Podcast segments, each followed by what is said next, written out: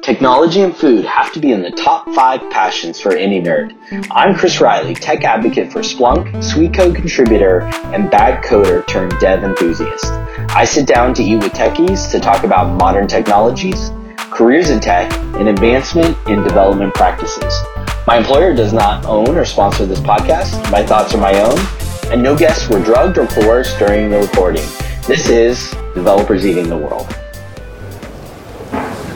Okay, welcome back to Developers Eating the World. We're actually at RSAC, RSA, RSA conference. They call it RSAC uh, in Moscone in uh, downtown San Francisco, and I just got off a panel with Jasmine. Yes. Can you introduce yourself? Panel. Yes. So my name is Jasmine James. Um, so I'm the manager of the DevOps Center of Excellence at Delta, where we do a lot of things, um, which include the ownership of development tools, development practice, cultural, um, immersive programs like the Dojo, and our cloud app dev experience. Would you would that be similar to like a shared services organization? Yeah, so we pr- our reach is across everyone. All the portfolio, um, the value that's delivered um, touches our team and is subject to um, the practice and governance that we put in place. Yeah. Okay, and are you a part of the tool vetting process? Absolutely. Um, when it pertains to anything development tools wise, we're part of that.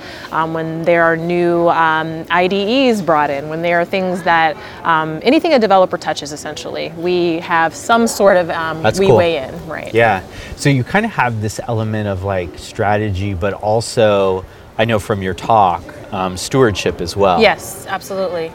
Yeah. And, and what does that mean for like an organization of your size? It's a lot of responsibility. Um, I think that you know when you have such a far or a broad reach across so many people, then you have really the power to really change the way people work. Essentially, um, there's a lot of pressure and a lot of um, just. Uh, weight of that um, a little bit. So you have to be just really mindful of the decisions you make and make sure that you're encompassing the views of the entire community, right? And I think that's one thing that we're working on now um, to do is make sure that everyone has a chance to weigh in. Every developer's voice gets heard.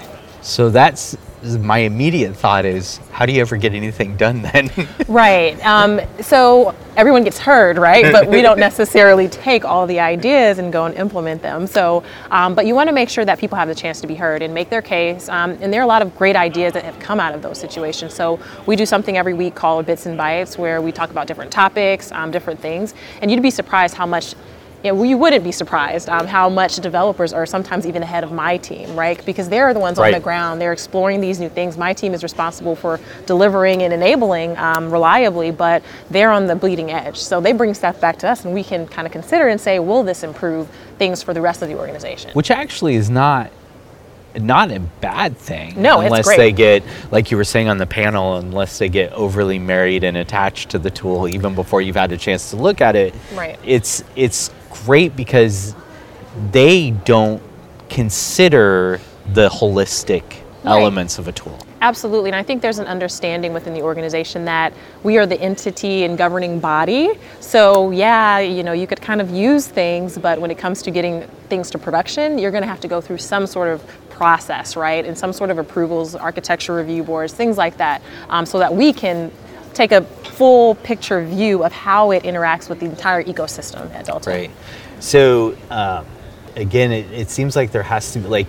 At, you're you're going fast and slow at the same Oh, yeah. time. How do you how do you balance those two things? I try my best not to um, be a blocker, right? I don't want to block innovation, um, but we want people to do things safe, right? And move, you know, carefully and cautiously, right? Um, so it's about creating guardrails, I think, um, not necessarily like hard guardrails, but giving them enough breath that they can be innovative and try new things, but also with the understanding that, okay, the next step would be to go to that, you know, next level evaluation and get approval, right? Yeah. So speaking of guardrails and, and being a safe developer or, or developing in, a, in an effective long-term way, uh, the event we came from was DevSecOps Days, which was kind of a sidecar. I like how I say that sidecar event. Um, sidecar event to RSA. Um, and what are your thoughts about just that term, DevSecOps? I think that um, I'm waiting to hear what comes next, right? What else is going to be? well, I mean, there's a lot of people who, instead of saying DevSecOps, they say AppSec. Some people just yeah. say SecOps. Yeah. And you can like make an argument for all of them. All of them, right, right. I think I like the DevSecOps term because, um, in my experience, not even at my current company, even the company I was before, it feels like security has not been at the forefront of applications, you know, development. Really, um, it's more so about getting the value out there quickly, quickly. Like even when you think about quality practice and QA, like manual testing, all that stuff. Automation has never been in front. So I feel like we're getting to a place finally where all of the things are be- being considered, and um, whatever word we use to capture all of that, I'm fine with, as long as we're um, doing all the right things that allow Yeah. us to deliver great software fast. Well, the, the funny thing, well, not funny actually, um, is from a developer's perspective, you can release as fast as you want. Yeah. But if there is an exploit, then everything comes to a grinding halt. So, Absolutely. so, and that halt is going to be way more painful than any sort of kind of inconvenience. But I like what you said. So, you know, there is this weird like you can't have both. right? You can't have fast and you can't have slow. But what you said was you, your team's mindset is not to be a blocker. Right. So. You want to enable and within within the bounds of what you're able to Mm-hmm. do, you you understand that versus I think classic IT wasn't really interested in enabling necessarily in a lot of scenarios. Right. It was more so let's stop everything and then approve one by one, right? Um, and I think that the way technology has progressed so quickly, in order to remain competitive, you can't stop innovation because guess what? Your competitor is innovating. So if you want to stay um, competitive and not be disrupted and superseded by um, the companies out there that are working to throw you off of your, your spot, um, you have to make sure that they have the, the leeway to do what needs to be done, but the guardrails in place also not to end up so you end up on front page Yeah. news, right? So Yeah. So you've heard probably the phrase that every company is becoming a software company. yeah. Do you feel like that's true? Absolutely. And so I, I, I pro- approach this approach this from a Delta perspective, and our CIO um, has said that our competitive advantage is going to be software as an airline, right? So the way that we pretty much level up our customer experience is going to be through software. That's huge. So aviation, yeah, we are in the business of flying planes, but here we have our executive saying these things. So um, it really is, it makes me feel good because a lot of time, um, if your leadership does not have that perspective, they're not willing to make the investment in order to keep innovating and maturing the software offerings. But our leadership Right. has taken that stance. So I'm super happy that um, us as a company, we're, we're, we're where we are. Right. Yeah. Yeah. So I'm gonna play off of that a little bit and get away from the work stuff. Um, because it sounds like you you you're in within a culture and an organization that that you're thriving in. Um, and so sometimes I'll say to people, you know. Um, if you're not able to execute and you're not feeling that sort of kind of feedback loop gratification, maybe maybe you should consider a different job path. How did you get into tech? Like, what was your career path? Well, um, it was a very, uh, you know, those doodles, like where you're kind of going around. Like I, I started off um, in high school wanting to be an electrical engineer, actually. Okay. Um, but then, you know, as in the 90s and early 2000s, you know, I got a computer and we started with the MySpace stuff, and I started using HTML and CSS and all this other stuff. I'm like- GeoCities. Yeah. Wait, you, you old enough for GeoCities. I was exposed to a lot of things. I have a lot of, I have some older cousins and all that who's, who were also into it, so they kind of um, brought it to me. But um, I had the the benefit of being in a high school where we were given laptops Nice. and we were given these things that you can kind of tinker with. Um, so that kind of sparked Yeah. my interest. Um, and really, I wasn't sure until um, I started college because I was like, you know, I was I knew I was going to college, but I didn't really know where I wanted to settle. And um, actually started in computer engineering. There was a two-year, two-year program between school I was at, which is West Georgia and Georgia Tech. But um, I ended up staying at the smaller school because it was so close knit and changing to computer science um, because. I'm a creative person by nature. A lot of people don't know that. I play um, three instruments, um, and I actually thought I wanted to be a music producer when I was in high school, but that didn't wouldn't pay the bills. So um, being creative, having the ability to be creative through software and actually building something really, really spoke to me. So I stuck with that. Um, it took me four and a half years because I didn't know initially, um, but the rest is is history. You know, I, I love it, um, and it you know it's not the easiest field to get into, but it's really the most fulfilling that I've been in. Yeah. Um, so it's really great. So talk more about like went from college to to where what was Where I am now, yeah. So I, you know, standard working class family. I worked my way through college. Entire four and a half years I worked through college. Um, and you know, balancing work and school was never easy, especially with a tough program like CS. But you know, you work through it. Um, and I worked at AT&T, which was Okay. um, a great company to work through in college. And starting my sophomore year, graduated, they gave me a job in their IT program right out of school, Wow. Um, which was really, really awesome. And I got exposed to um, test automation. And that was my first kind Okay. of on the job training. Um, so, writing mobile application tests, um, mobile application tests with Selenium, um, using Cucumber, Gherkin, behavior driven development, and really driving um, that effort within a smaller kind of it was a home automation, but it was a part of the larger AT&T, Right. but pretty, um, pretty just a concentrated version of IT. So that that's where I got exposed, and um, I got a little taste of leadership, being a part of that team and building up other people um, among the automation um, on the automation side. And I thought, okay, this is cool. I like telling people what to do. No, I'm just kidding.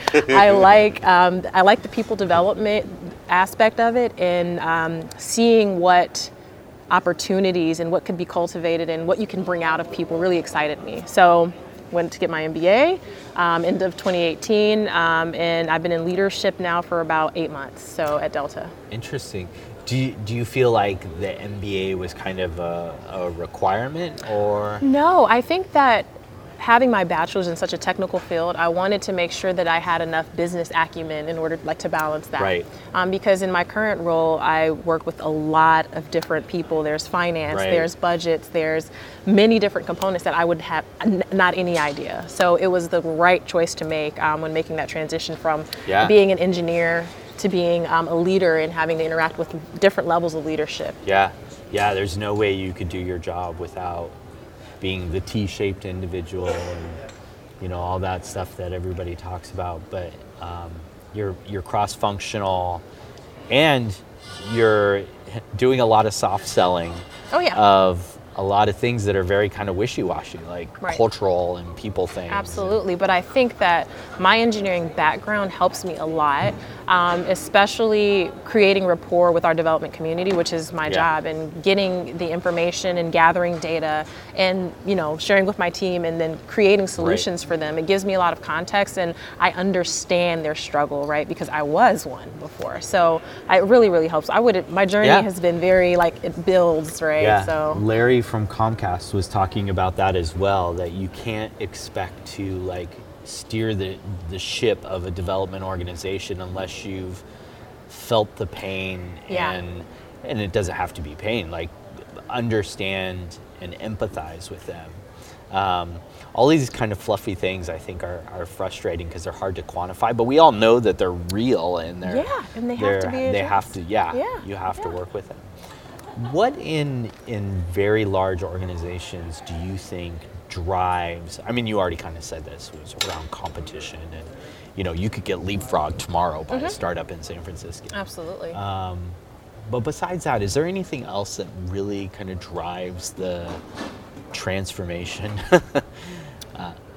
I think it's just like not to you know kind of go back and say what I said before again, but the ability to adapt is absolutely necessary. Um, with I, I don't even think that's specific to aviation. It's within any field because um, the tides change so quickly. Whether it's through regulations, like we're subject to FAA regulations. There's so many regulatory bodies that in have these. Um, pretty much sanctions that they rain down on. So you have to be able to react, not to like to even stay in business, not even to be competitive, to stay in business, right? So um, I think there's different components, but being able to quickly pivot and um, still maintain the level of quality with um, software you're delivering and experience you're delivering is of the utmost importance. And I think that's one of the things that we're focused on right now. Yeah, there was another thing that you talked about that I thought was really cool because this is a job that I would want, Mm-hmm. which is uh, a group of people in the organization that take the old applications, legacy, heritage, whatever Mm-hmm. want to call them, and kind of evaluate them.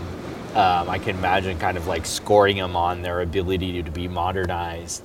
Um, you said that they actually do the modernizations, but it's cool to kind of go through um, and what does that look like? Like they look at a cross section of all the monolithic applications and then It's kind of everything. decide. Yeah, it's everything because um, you know when you're on the kind of at the the start of a transformation, it's kind of like you have to look at everything and figure out where you are, right, to even start the transformation. So um, that process happened, and um, the great thing about that that going through that is that you have an idea of not only where you are, but what it takes to potentially get to the transformation um, and get to the end of your journey from a like what are the, the steps you have to take? Because Right. we categorize them into certain of course like buckets right? So these won't be modernized because there's no point. They're being rewritten. Or these need to be but they can wait because they're not critical to our operation so you get the priority going um, and you also have a path. Um, but once you have that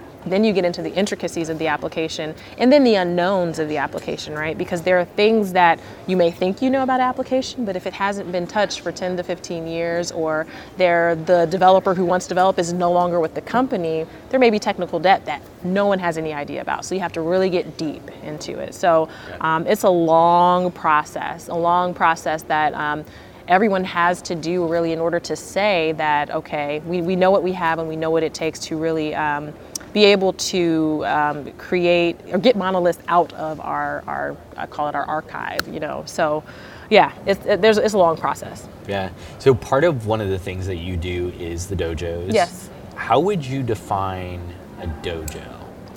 Um, very simply, a place of learning. Um, and I would even go on to say a place of learning and practice.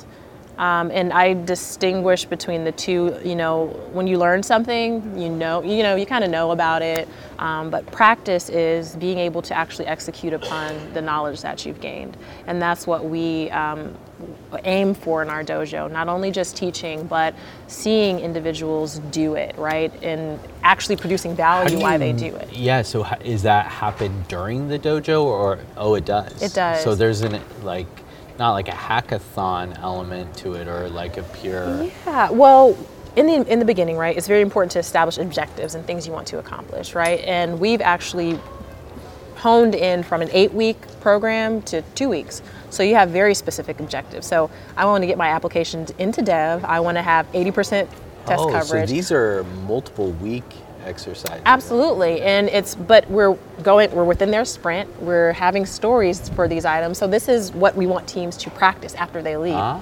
And we're then we're circling back and checking up on them and seeing, okay, are you still maintaining those practices and doing them continuously? So um, I think the model that we're doing now is much more effective. Um, it's hard to ask a team to step away um, for eight Yes, weeks from right. their location, come see. You know, it's hard to do that. So the two-week um, increment is working very well.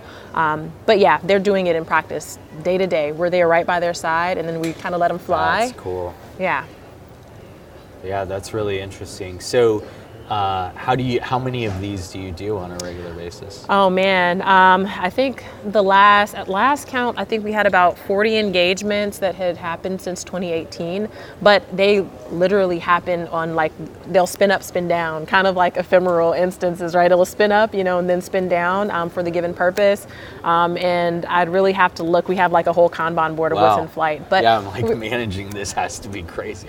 It is, and I have a great leader on my team, Frank Lamar, who um, handles the day to day and does a really great job of not only um, kind of like queuing up, because you want to make sure you have business, right? Um, but also making sure that teams get value out of it and making sure that the coaches are there and whatnot. Um, so it is a very orchestrated event, but our feedback has been amazing, right? Teams find this much more meaningful than taking, you know, an LMS course or watching a video or anything like that, because Right. it's actual value that's being delivered. And and it's within the organization. Within the so organization. all the unique elements of the Exactly. organization can be a part. And we consider everything, including their specific team culture, everything. So if there's things that we see during our um, delivery, we can say, okay, well, on your next go around, we want to talk about this because you know it's, it's really about creating that continuous development mindset and continuous learning because a lot of times um, you know when you're talking to a team they feel like one and done right no we want to instill that you're never really done improving ever so and you need to make sure that you're continuing to mature your practice and Right. there's always something that you can get better at really Right. When it comes to tools and, and how the different teams operate, does your organization mandate, suggest? Like how do you how do you get these tools across the organization besides just the dojos? There are some that are mandated, of course, um, and they for different reasons. Because um, if you're within a certain uh, part of the organization for reporting, for leadership, um, visibility, we have to, you have to use these things. But like I said, we always have um, leeway, right, for certain things, right, especially when it comes to um, things developers touch. Um, the more rigorous um, things that we want people to use are through like reporting and things like that. Um, for example, for CI, things like that that we want used to common across the board, we say you need to use Jenkins for now. Um, if there's another solution, um, we'll take a look at it. But we want to do one thing, do it well, and then let's take a look about at adding Right. things in.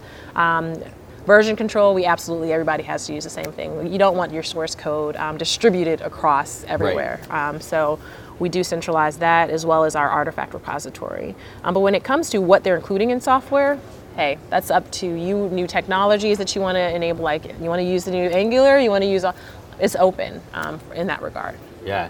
Do you touch the production side of things? So like SRE, incident management, incident response. So we do have an, a separate operations organization Okay. um, that does manage that. Um, but I do think that there are conversations that are happening right now that will bring all that, all yeah, that because together. as shift left happens. It does. It does. And when you talk about um, SREs, you know, and uh, continuously optimizing um, Right. the operations through, you know, many different methodologies, um, that's DevOps, right? So um, it, it feeds into DevOps. So um, it's conversations are happening. That might be on your team before you know it. Well, I, you know, I think that like infrastructure, like in the cloud conversation, we didn't even touch on that. Um, you know, I think there's opportunities for cross-functional teams from both sides Yeah, of the organization, right. I don't feel like you know any one person has to own anything. Let's get Right. the right people together, let them do awesome stuff, and everybody gets the value. I feel like there's like this general shift between between like pure executors to more strategy and stewardship.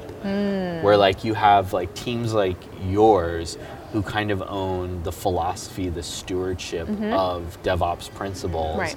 And maybe operations is the same way. The NOC is no longer people in a 24 um, by 7 staffed room with screens Right. um, they become more stewards of the best practices of. Right. Um, so yeah, that's that's really interesting. Um, oh, so also back to tools. The how do you so if you don't mandate the tools, how do you do kind of what you said before where you don't get overly attached because tools can change, technology is moving so quickly? How do you make sure that within the pipeline you are able to slot something new, amazing um, widget comes out and Yeah. you want that as part of your delivery chain? How do you make sure that yeah. you Um, can accommodate that? Ryan um, said something, I mean, a word that really was like modul- modularization, right? And creating a, I call it an interface of sorts where you can kind of plug and play different things without thinking too much about what's happening behind the scenes. Right, exactly. I love Um, so we're experimenting right now with um, templating, um, you know, portions of the pipeline, and really that makes it very.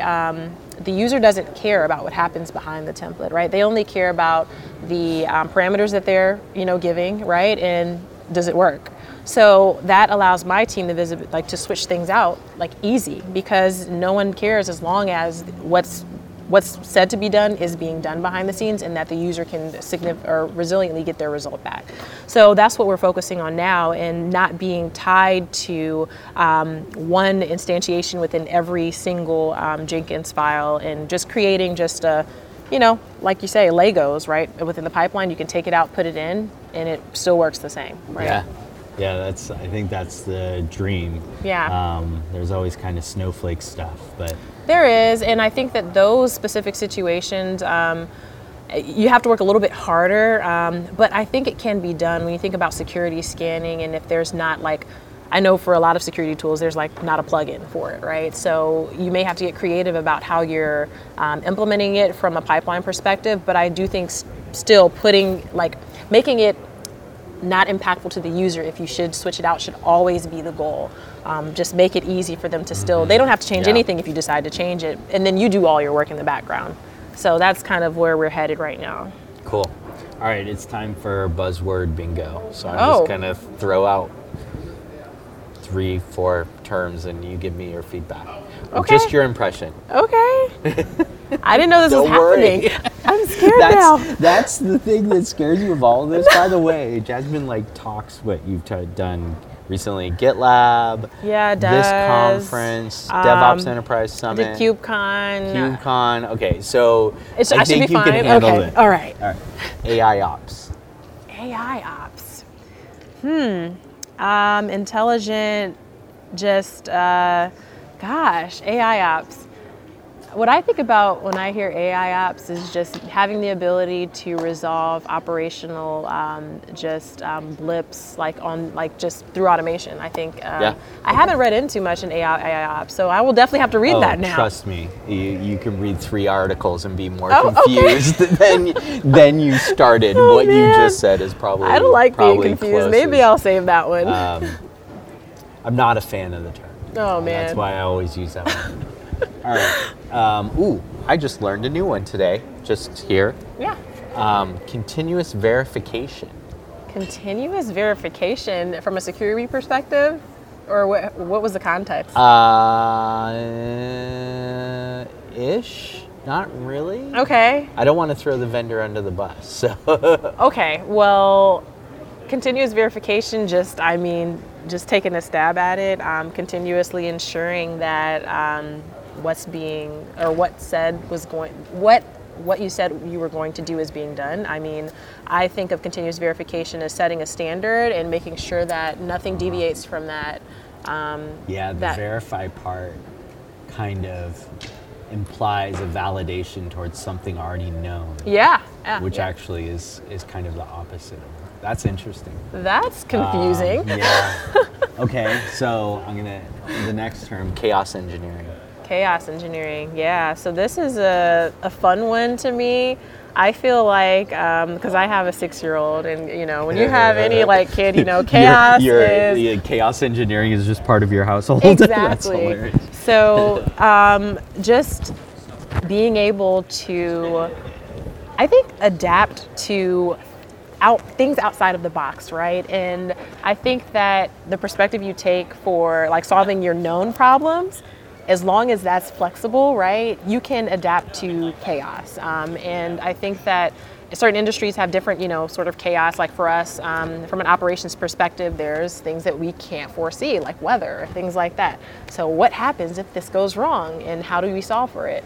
Um, so yeah, we we engineer for chaos from an operations perspective, and I think that um, doing that for software is absolutely necessary too, especially you know given the climate we're in with vulnerabilities being you know all happening all the time. And how do you, for example, software bill of materials, right? Knowing how to react to chaos, I think is Yeah. you know very important um, for our industry. So Yeah. I think the term chaos just throws people back because it's almost implying, gives the wrong implications. But yeah, I agree. And um, yeah, you you have it spot on. All right, next one, um, feature flagging. Yeah, feature flagging um, necessary for trunk-based development, which is one of our development practices that we're trying to um, instill uh, within the community right now. Um, you know, it's. I think that it's one of those things that people are like, oh, you can't do that. You know, we want to have our feature branches. We want to make Oh, sure wow. that we're. Really? Well, I think that that's the way we, we use ClearCase, right? So we've done ClearCase for how many years, and um, feature flagging, I think, is just a very new thing for people. Mm-hmm. Um, coding to interfaces and being able to turn it on, whether it's through config maps or whatever you decide to use. Uh, maybe you're using a config server and you can do it while it's in. Pr- I don't know.